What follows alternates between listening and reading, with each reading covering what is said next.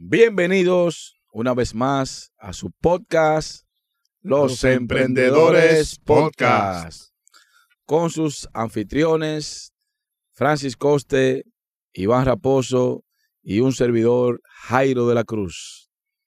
En el día de hoy vamos a hablar de los retos y desafíos que se presentan a la hora de emprender. Pero sin antes, vamos a pasar a hablar de los temas de la actualidad, hacer un preámbulo. Siempre es bueno hacer una pequeña introducción. Es como una costumbre ya el preámbulo, ¿eh? Exactamente. Así que hay un tema muy en boga en estos días. Un fenómeno llamado Mantequilla. Okay. Un hombre que promete multiplicar sus inversiones a un 100%. ¿Cómo? Iván, ¿tú habías escuchado de Mantequilla? He estado escuchando las redes en estos días, pero me gustaría conocer porque de verdad que una tendencia, entonces quiero saber. La tendencia, sí es, como tú dices, la tendencia número uno, el tal Mantequilla. Bueno, para los que no saben, Mantequilla es un individuo específicamente de Sabana Grande de Boyá. Él mismo dice que es contador de profesión. Dice él. Uno no sabe si es verdad. Dice él. Él promete multiplicar las inversiones, como dije anteriormente, hasta un 150%.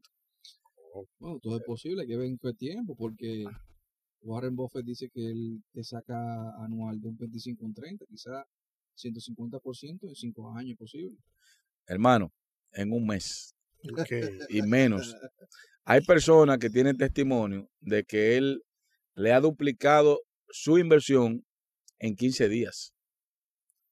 Okay. O sea que no cuadra.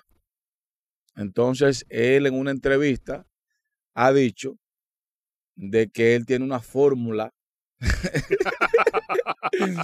mínimo el tipo, el Albert Einstein del siglo XXI. No. Mínimo. No, eso es que hay que revisarlo. Una pirámide. Una pirámide, eso no es pirámide, ¿no? Él dice lavado. Perdón. Presuntamente, sí. Sí, porque eso hasta no, que se demuestre lo contrario. No, pero que no puede ser. ¿Qué negocio te da un 100%? Pon tú un año, ¿qué negocio te da 100%? Son pocos los negocios que dan un 100% de retorno.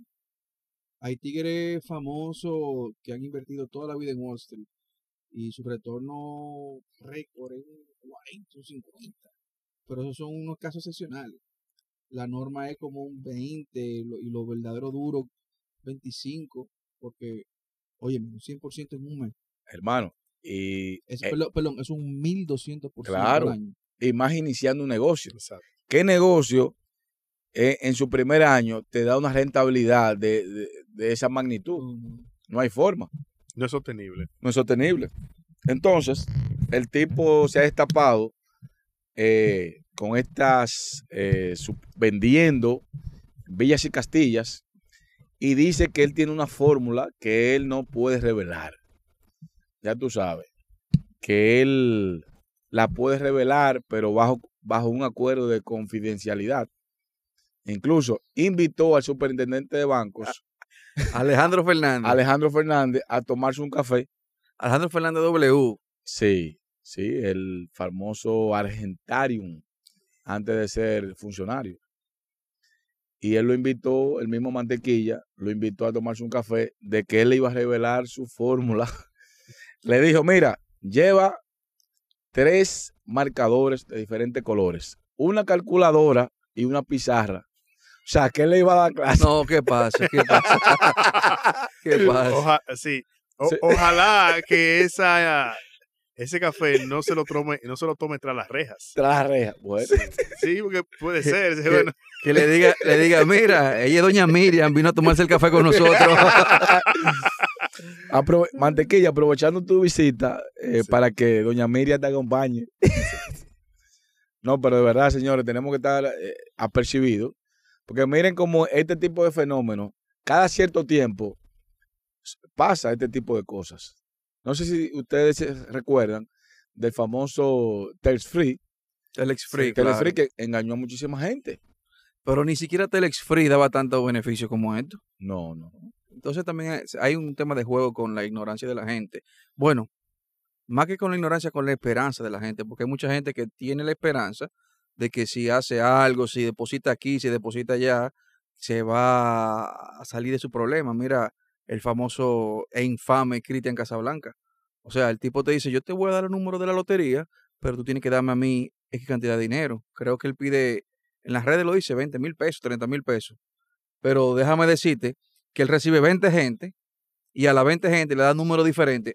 Uno se tiene que sacar. Totalmente, sí.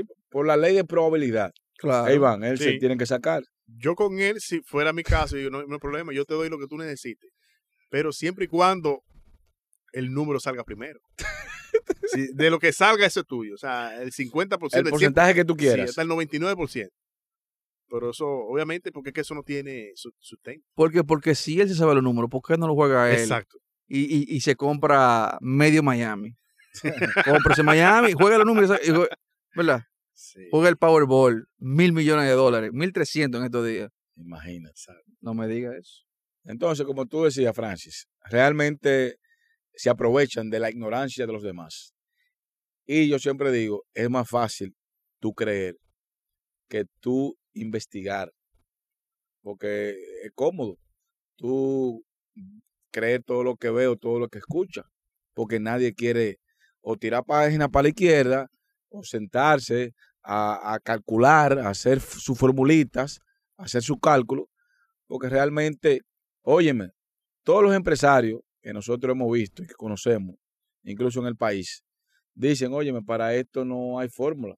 El mismo Rainier, Fran Rainier, del Grupo Punta Cana. Don Fran Rainier, caramba. Don Fran, él mismo ha dicho, óyeme, todo el que va a invertir en un proyecto, en su empresa, que está aspirando que le devuelvan su dinero en menos de 10 años, yo le digo, mire, tenga su cuarto. Porque no hay forma que antes de los 10 años, oye, 10 años, usted va a tener su rentabilidad. No me diga eso, no me diga eso, que tengo una inversioncita. Sí, porque es una realidad. Entonces, si nosotros... No, depende de hay diferentes rentabilidades, diferentes tipos de negocios. No, claro. Lo que pasa es que él tiene la filosofía de reinvertir durante X cantidad de tiempo, como es lo normal. El que mete dinero para sacar uno, para sacar dos mañana, obviamente no está pensando ni claro, ni está pensando en un esquema normal. Entonces, es otro tema más para adelante. Totalmente. Él realmente se refirió al tema de en Baní, Punta Arena.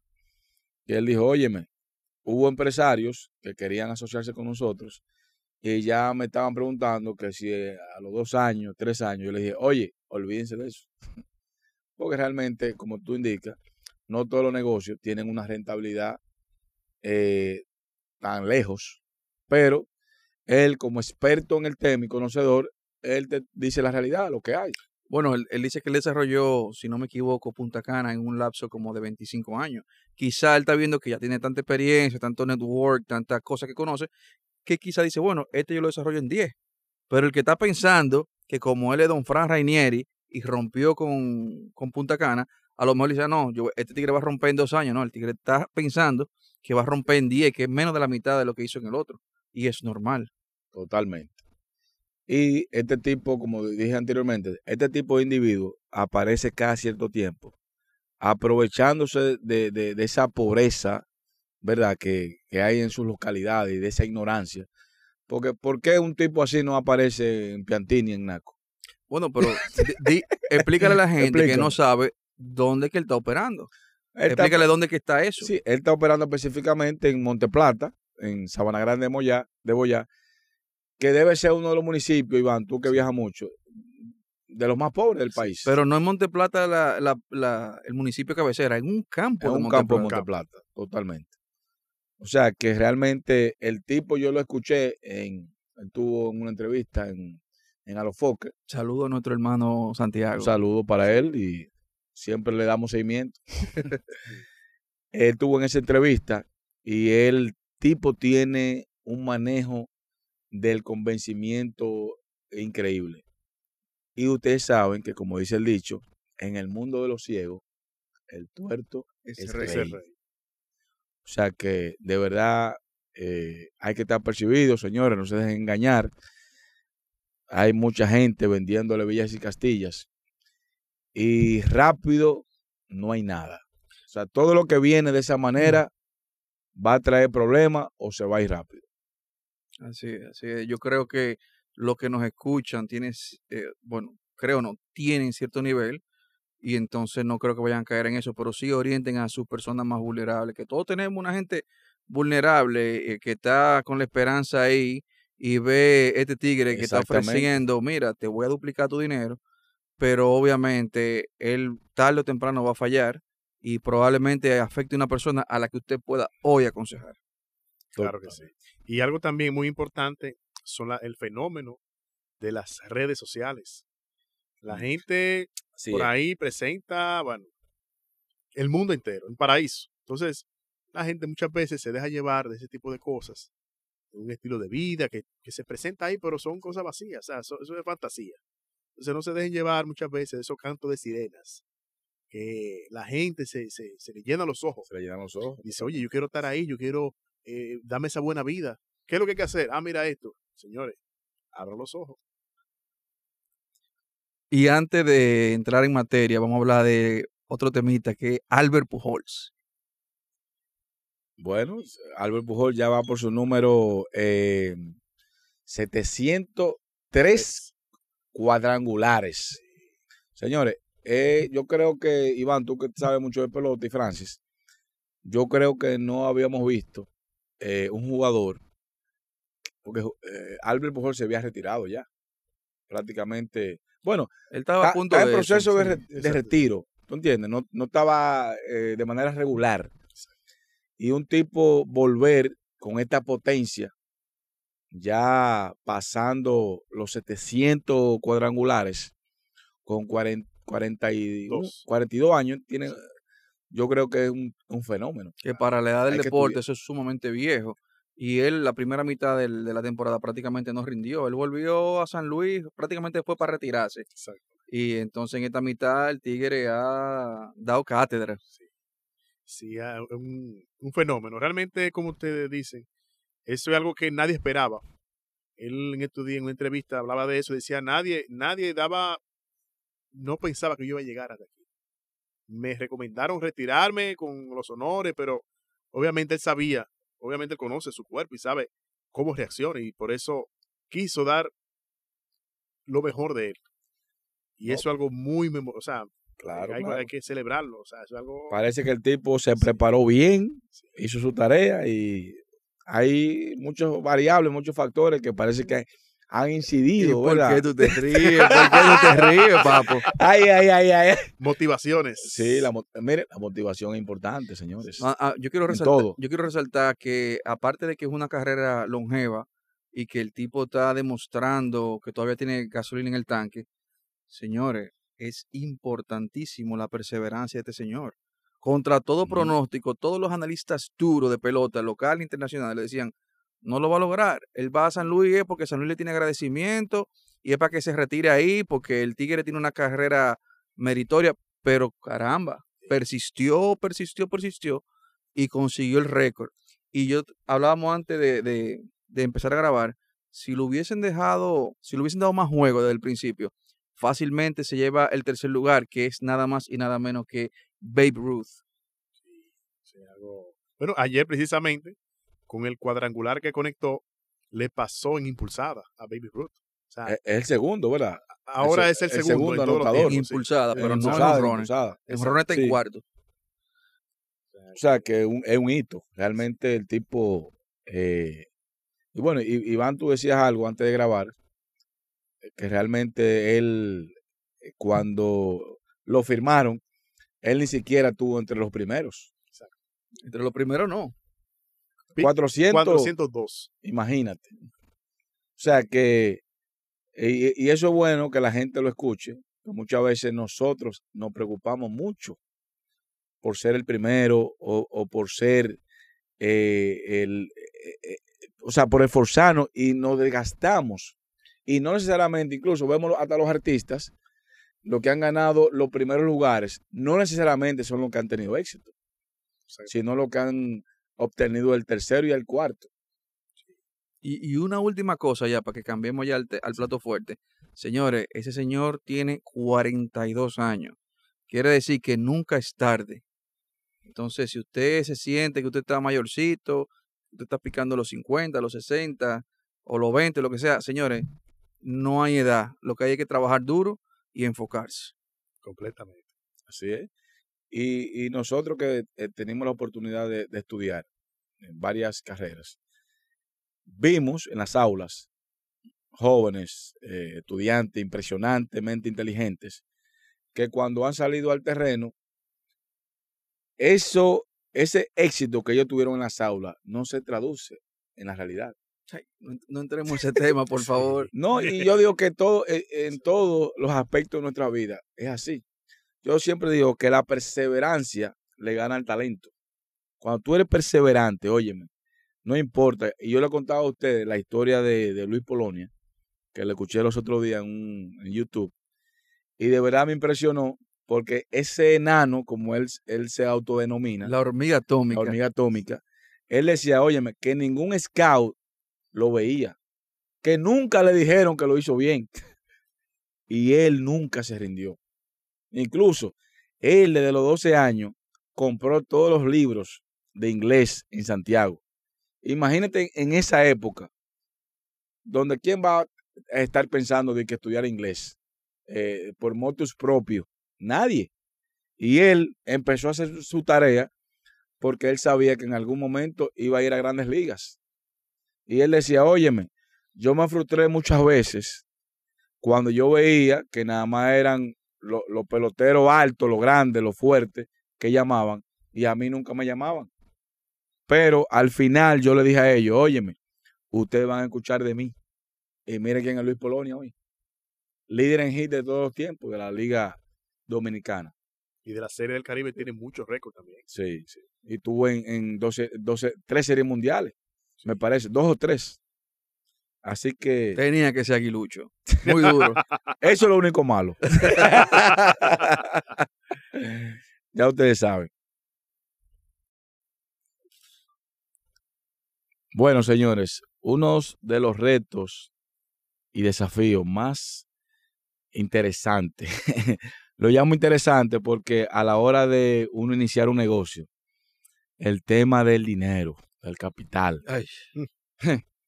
Ustedes saben que uno inicia con un monto, uno tiene su dinerito ahorrado y uno cree que eso le va a durar mucho tiempo hasta que tú entres en materia y lo primero que te dicen es, mira, tú tienes que constituir tu empresa y tú te buscas un abogado y el abogado te dice, hay que buscar tanto. Perdón, porque a veces tú lo pones en el Excel, ¿verdad? Tú tienes tu Excel. Sí, tú tienes tu presupuestico. Papeles de que yo qué vaina, 15 mil pesos. Y el abogado te dice, son 35. Ya. Exactamente. Te descuadró ahí mismo. Ahí mismo. Desde que empezó la cosa me descuadró. Porque como tú dices, Francis, yo tenía un Excel, mi presupuesto, y de que el abogado me dijo que son tantos, yo dije, ya, me descuadré. Entonces, ese tema es sumamente, fue importante para mí.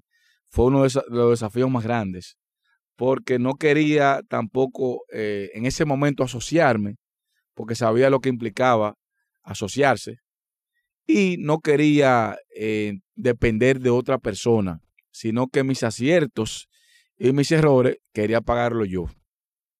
Así que decidí irme a la banca, tomar un préstamo personal para poder inyectar el negocio. Y por ahí fui iniciando, pero no es fácil.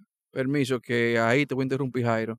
Eso es un reto grande cuando tú vas a la banca y tú dices, mira, yo tengo esta compañía recientemente creada. No, perdón, pero no fue ni siquiera con la compañía. No, pero ahí es que voy. Fue a nivel personal. Ahí es que voy. Okay. Ahí es que digo que es un reto. Sí. Que el banco te preste como compañía es un reto, porque lo primero que te van a decir es, esa compañía no tiene crédito, esa compañía lo que es un pedazo de papel. Así fue que me dijeron, entonces, totalmente. Entonces te empiezan a decir, mira, tráeme tus movimientos, tráeme tus cuentas y tráeme los papeles de tu carro, de tu casa, lo que tú tengas para que te sirva de aval. Entonces, para mí, la parte económica fue el primer reto grande, porque para tú cumplir, para que el banco te empiece a prestar y para tú poder vincular lo que es tu compañía con el banco, es como la gente que busca trabajo por primera vez.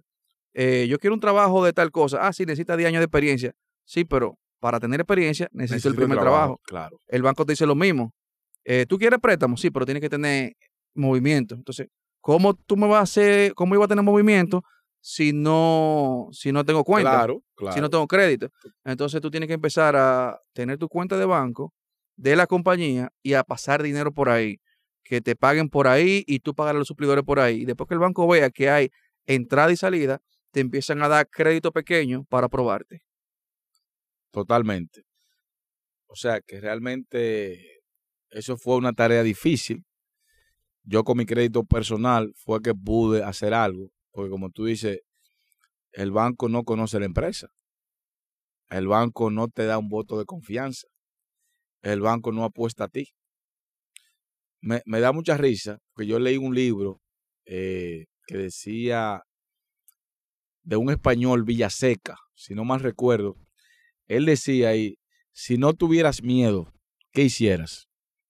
Y él se refería a los bancos, que los bancos, claro, de una forma que yo no la comparto en el 100%, porque realmente, si tú lo sabes manejar, te ayuda mucho. Él decía que los bancos te prestan la sombrilla cuando hace sol y te la quitan cuando empieza a llover. O sea, cuando tú más la necesitas, te la quitan y es duro. O sea que el crédito es sumamente importante a la hora de usted iniciar un emprendimiento. Porque no todos, nosotros tres, por ejemplo, nadie nos puso $1,000,000 para iniciar el proyecto. No, nadie nos regaló nada. Como un amigo que tenemos que él dijo, papi, préstame $5,000,000. Y le dijo, toma, mi hijo, trata de no perderlo. Exactamente. Mira, no te voy a dar más cuarto ya. Tú has botado demasiado dinero. Arranca con eso. Y ahí voy a tocar un tema que tocamos en el capítulo anterior de los errores. Y es que a veces el banco no te da crédito y tú recurres a familiares, amigos o hasta otras fuentes de financiamiento que a veces no sabemos bien de dónde viene el dinero. Ojo con eso, porque te puede buscar un problema si tú no sabes de dónde viene el dinero. Y ojo con eso, que a veces si tú le pides a la familia y la familia te dice, necesito el dinero, tú vas a tener un problema familiar, porque si necesitas devolverle el dinero, o vas a descapitalizar la compañía, o vas a quedar mal con la familia. Entonces, es muy importante ese reto que Jairo menciona. Totalmente. ¿No? Y que tú sabes que nadie confía en un proyecto nuevo. Después que el proyecto ha trascendido y ha tenido éxito, todo el mundo quiere invertir. Claro. Ey, Iván. En la foto del ganador. Ahí todo el mundo quiere salir. Sí, pero el que perdió, ni la familia. Nadie. No, ni antes, ni al principio. Porque ¿quién confía en ti al principio? Sí, es duro. Sí, de que toma, ven, dame eso a base de esta proyección de Excel. Es un reto. Sí, es la confianza. Yo entiendo que es algo que cada quien tiene que cargar con eso y tener esa fortaleza mental, porque ahí es que está el tema, la mente. Si tú tienes la fortaleza mental y saber que esto no es un juego de hice hoy bien mi tarea y mañana voy a tener la recompensa. Piensa a largo plazo. Nadie que llegó a un lugar importante fue porque encontró todos los semáforos en verde, no. Hay retos, hay desafíos, hay problemas. Así Mire, por ejemplo, el COVID-19. Wow. Esa pandemia. Wow, señores, wow, ¿cuántos negocios se fueron a pique? Entonces, son cosas que llegan. Hay, por ejemplo, la tormenta ahora que vino el huracán, que gente quizá estaba techando su casa y de repente vino una tormenta de un día para otro y se llevó todo. O sea que son retos que tenemos que estar preparados para eso.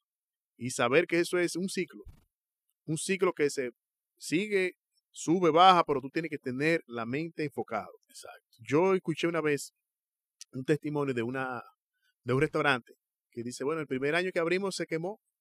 Wow. O sea, se emprendió, ni seguro teníamos ni siquiera. Pero la esperanza, ya teníamos una clientela, nos dieron el apoyo, nos dieron la confianza. Y empezamos en la calle. Después que teníamos un local, empezar en la calle. Eso en La Romana, un negocio en La Romana que me contaron ese testimonio. Señores, cuando tú tienes el deseo de hacer las cosas, Y mire, ese negocio ya me dice que ya lleva 35 años ya. Y ahora son los hijos que está manejando. Increíble. No, increíble. Sí. Ya un adulto. Exacto. Adulto casi mayor. Sí, joven. Digo, adulto joven. Sí. Bueno, yo quiero hablar de un reto que me tocó vivir en mi último, o en mi más reciente emprendimiento, que se llama Qualitik. Es una compañía de tecnología. Lo más duro en tecnología. Estamos trabajando en eso. Consultores y asesores. ¿Qué pasa? Que yo entendí que había que hablar con las casas matrices o con los fabricantes para poder realmente importar directamente y tener buen precio. Entonces, un reto muy grande que yo tuve, y ya lo conocía casi a todos como del lado de cliente de corporación, pero no como intermediario, no como reseller, no como vendedor. Entonces, hacer que las casas matrices te tomen en cuenta, los fabricantes te tomen en cuenta, que te den la confianza de aperturarte una cuenta, de darte precios preferenciales para que tú puedas ofertar buenos precios en tu mercado, y sobre todo que te abran crédito, es un reto enorme, es una cosa titánica. Por ejemplo, no voy a mencionar la marca, pero una de las 3 marcas más famosas de laptops, ¿verdad? Ya todo el mundo sabe de quién yo estoy hablando. Sí. Bueno, me acerqué a donde ellos, conocía prácticamente a la persona encargada de toda América Latina. Y cuando le dije, mira, estoy haciendo un emprendimiento, quiero representar la marca, quiero revender, quiero que tú me des buenos precios para yo entrar agresivo al mercado y quiero que me des crédito. Y me dijo, mira, te estimo mucho, fuiste muy buen cliente mientras estuviste en ese negocio grande comprándome como cliente, pero ya esto es un esquema diferente. Entonces, ahora tú tienes que empezar a capacitarte, a tener empleados certificados, a mandarme todos los movimientos de tu compañía. O sea, me pusieron una valla de entrada tan alta que dije, mira, yo casi no cumplo con nada de eso todavía porque yo estoy prácticamente abriendo. ¿Qué tú puedes hacer conmigo? Y me dijeron, no, yo lo que te voy a hacer es que te voy a abrir una cuenta para que un partner de nosotros local en República Dominicana te venda. Y le dije, pero eso no es negocio para mí, porque entonces yo voy a tener que comprarle a él y ponerle precio por encima. Entonces, cuando me comparen con él, yo voy a estar más caro siempre. Y para mí eso fue un reto sumamente grande, no solamente con esa marca, eso pasa casi con todos los suplidores a nivel de tecnología, no sé, Iván me podrá corregir si no le pasa lo mismo en su área, pero realmente es un reto enorme que los fabricantes te tomen en cuenta y tú tienes que ser persistente, tú tienes que llamar 1500 veces, mandar 500 correos y tratar de hablar con la gente adecuada y buscar el apoyo de ellos. Realmente tienes que ir a feria, tienes que mandar correos, llamar, buscar la forma y eventualmente las puertas se te abren, pero eso es un tema que si tú no lo haces, tú no vas a poder ser competitivo en este mercado. Y es siempre bueno tratar de buscar suplidores que no estén comprometidos ya en el mercado en que estamos y también tomen en cuenta eso. Cuando hay un mercado que ya está ocupado por una marca que está muy fuerte esa marca y tiene sus representantes, es un reto encontrar otra marca y desarrollarla, porque eso implica gastar dinero de promo, dar muestras y una serie de cosas. Incluso las fábricas te piden, mira, tienes que venderme tanto dinero al año, tanto dinero al mes. Y es un reto, para mí ha sido uno de los retos más grandes que he tocado.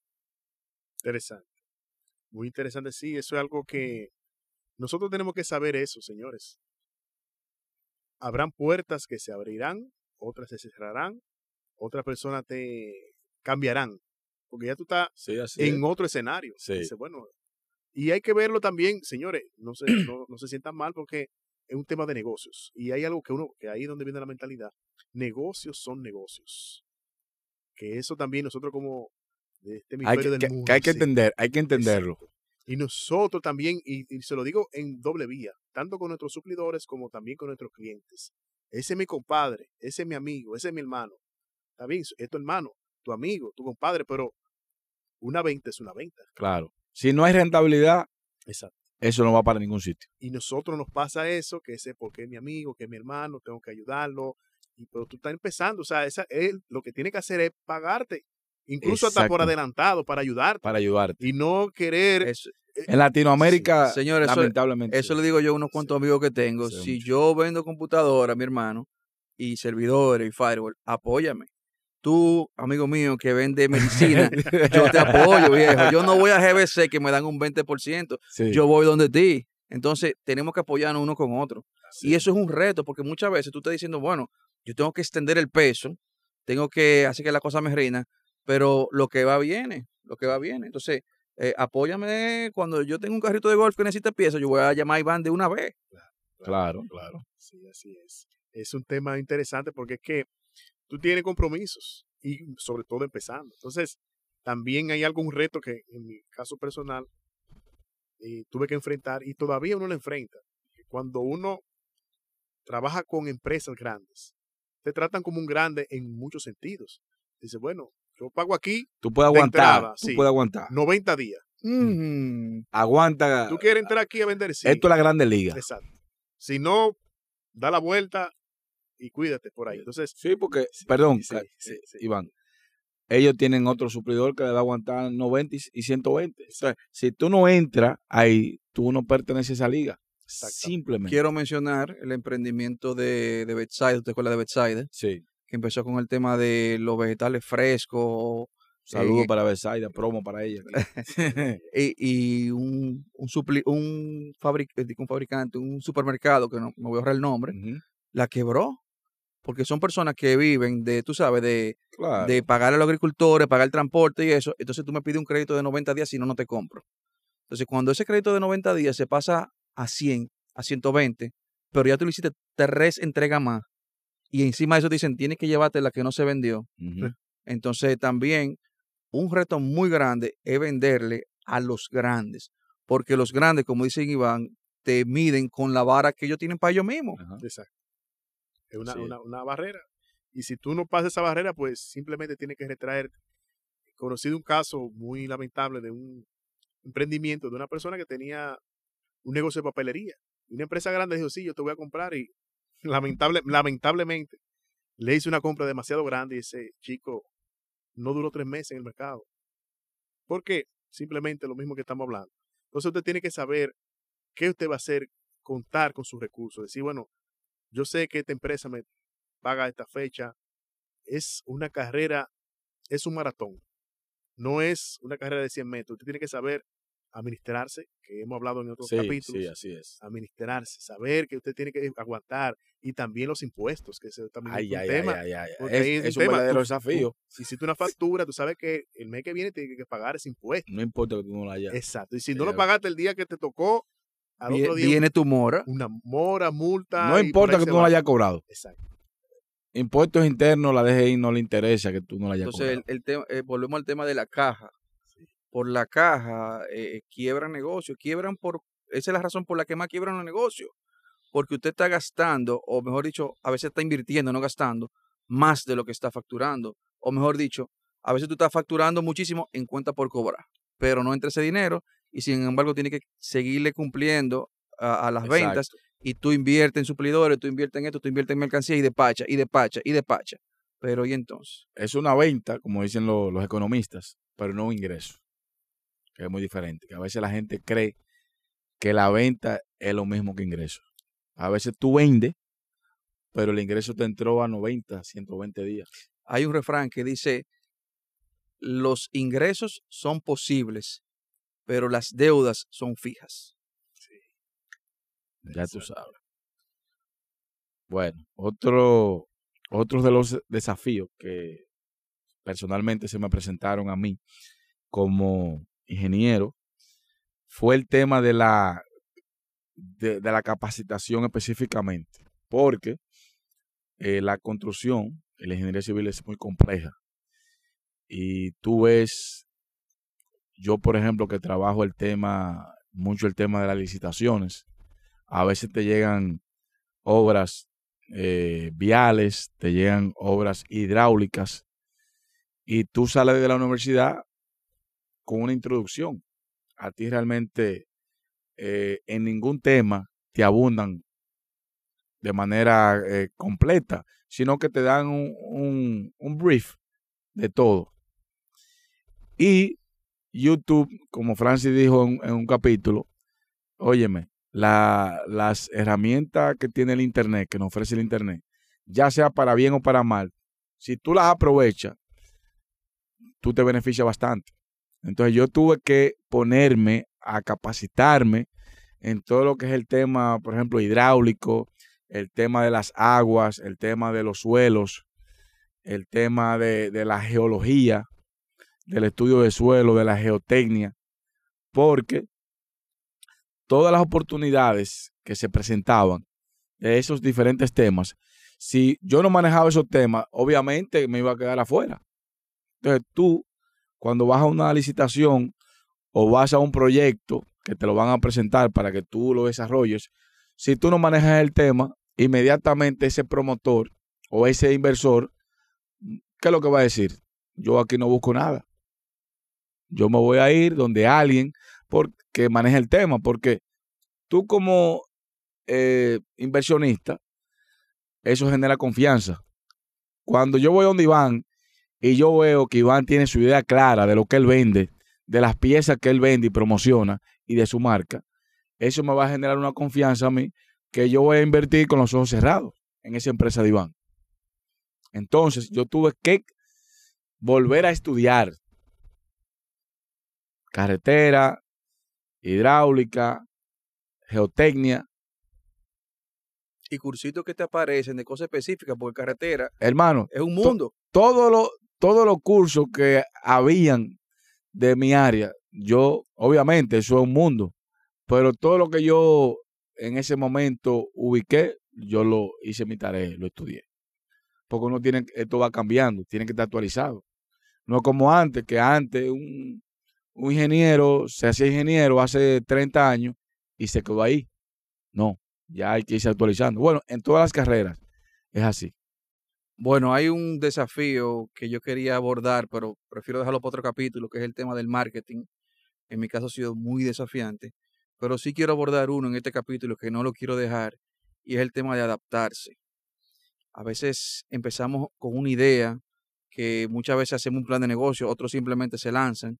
Y esa idea, el que no la adapta a la realidad del mercado, en mi caso fue muy difícil decir, mira, esto es lo que yo quiero hacer, pero el mercado lo que dice es otra cosa. Entonces es muy, muy difícil tú soltar esa idea, dejarla ir para irte por lo que realmente está funcionando.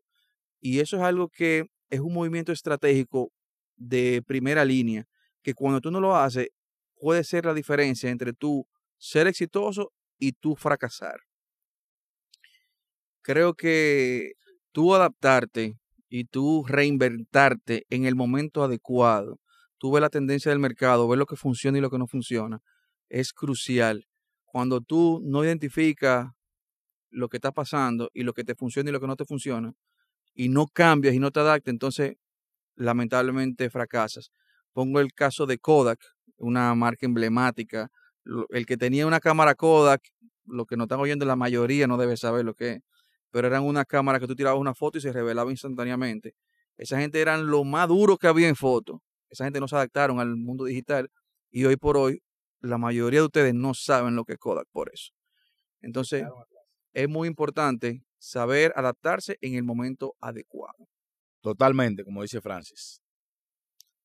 Realmente si tú no, en estos tiempos que todo va tan rápido, incluso el tema que él decía, el marketing, y precisamente el marketing digital en las redes sociales. No, eso es tenso, pero uno, ¿verdad? Sin ser experto en el tema, ni siquiera parecerlo, realmente es muy importante. Las marcas que no existen hoy en la internet, no existen, sencillamente.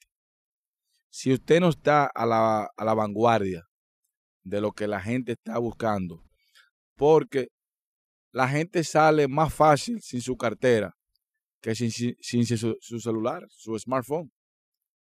Porque usted tiene todo el tiempo su celular al lado. Y estamos conectados 24/7. O sea que usted no puede estar de espaldas a esa realidad.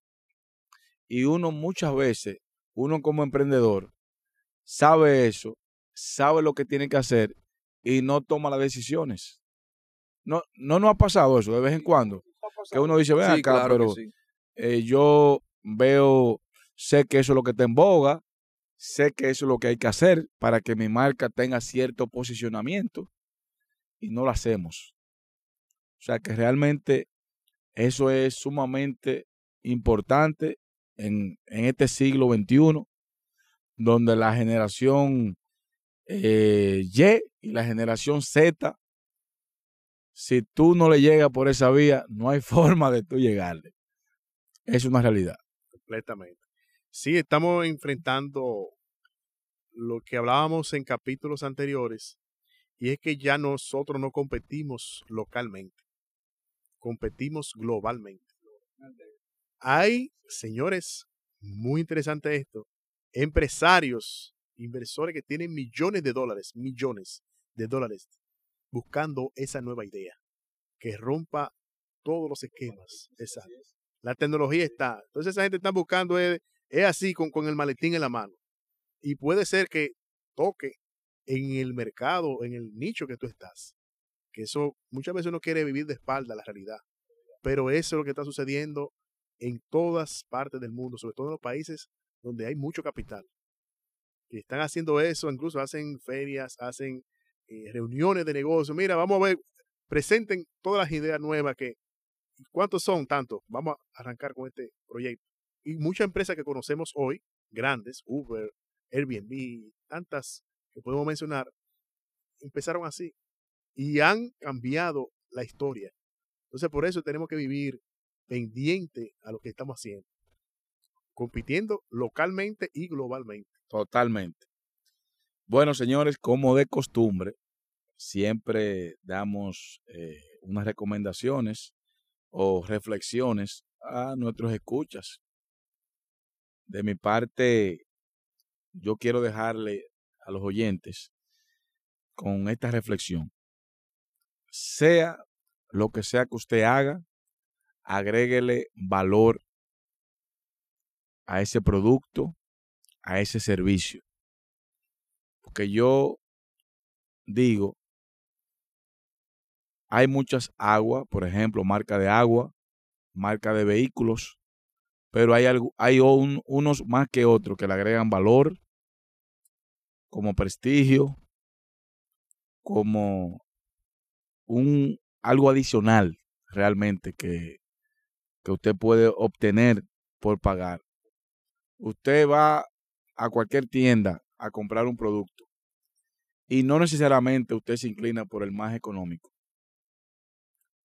Nunca, yo escuché estoy tomando unos cursos con un coach mexicano y él decía, nunca compita por precio, porque el que compite por precio, tarde o temprano, va a salir del mercado. Porque usted dice hoy, usted vende a 10, su competencia mañana va a vender a 9, usted va a tener que bajar a 8. Entonces, no compita por precio.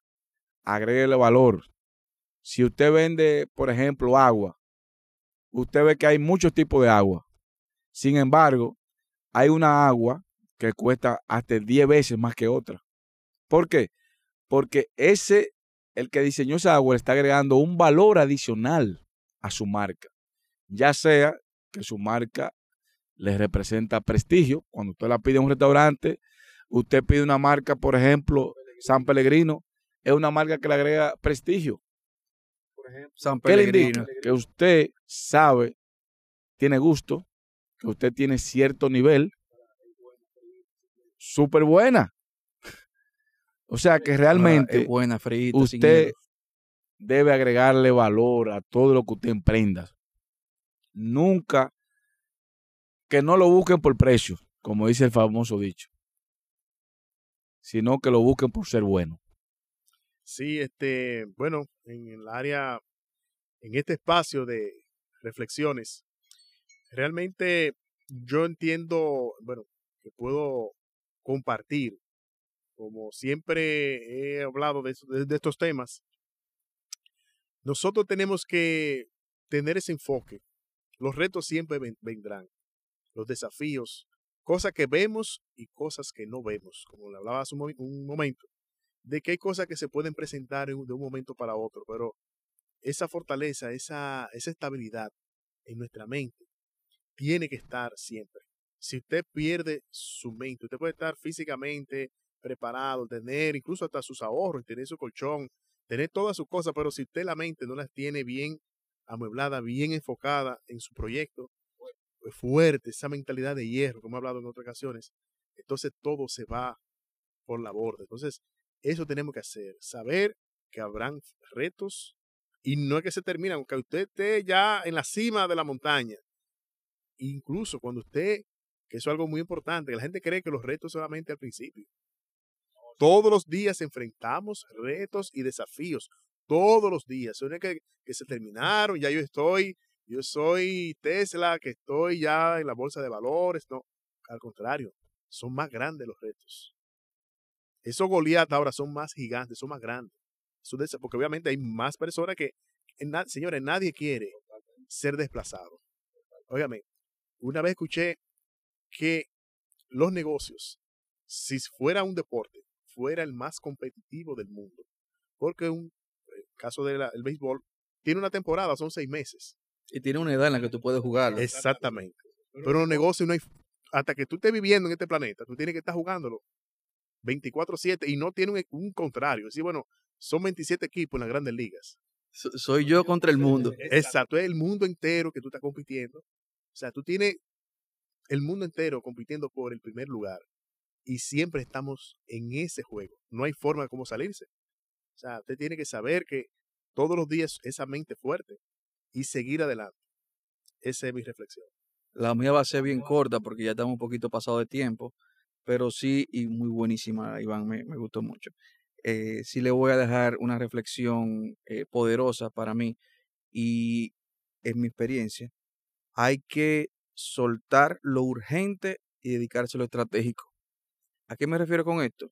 Muchas veces estamos en el día a día, en el que hay que hacer una factura, en el que hay que llamar a un suplidor, en el que hay que hacer muchísimas cosas y nos olvidamos de lo estratégico. Lo estratégico puede ser en un momento pagar a tiempo la DGI, lo estratégico puede ser a tiempo llamar a un suplidor.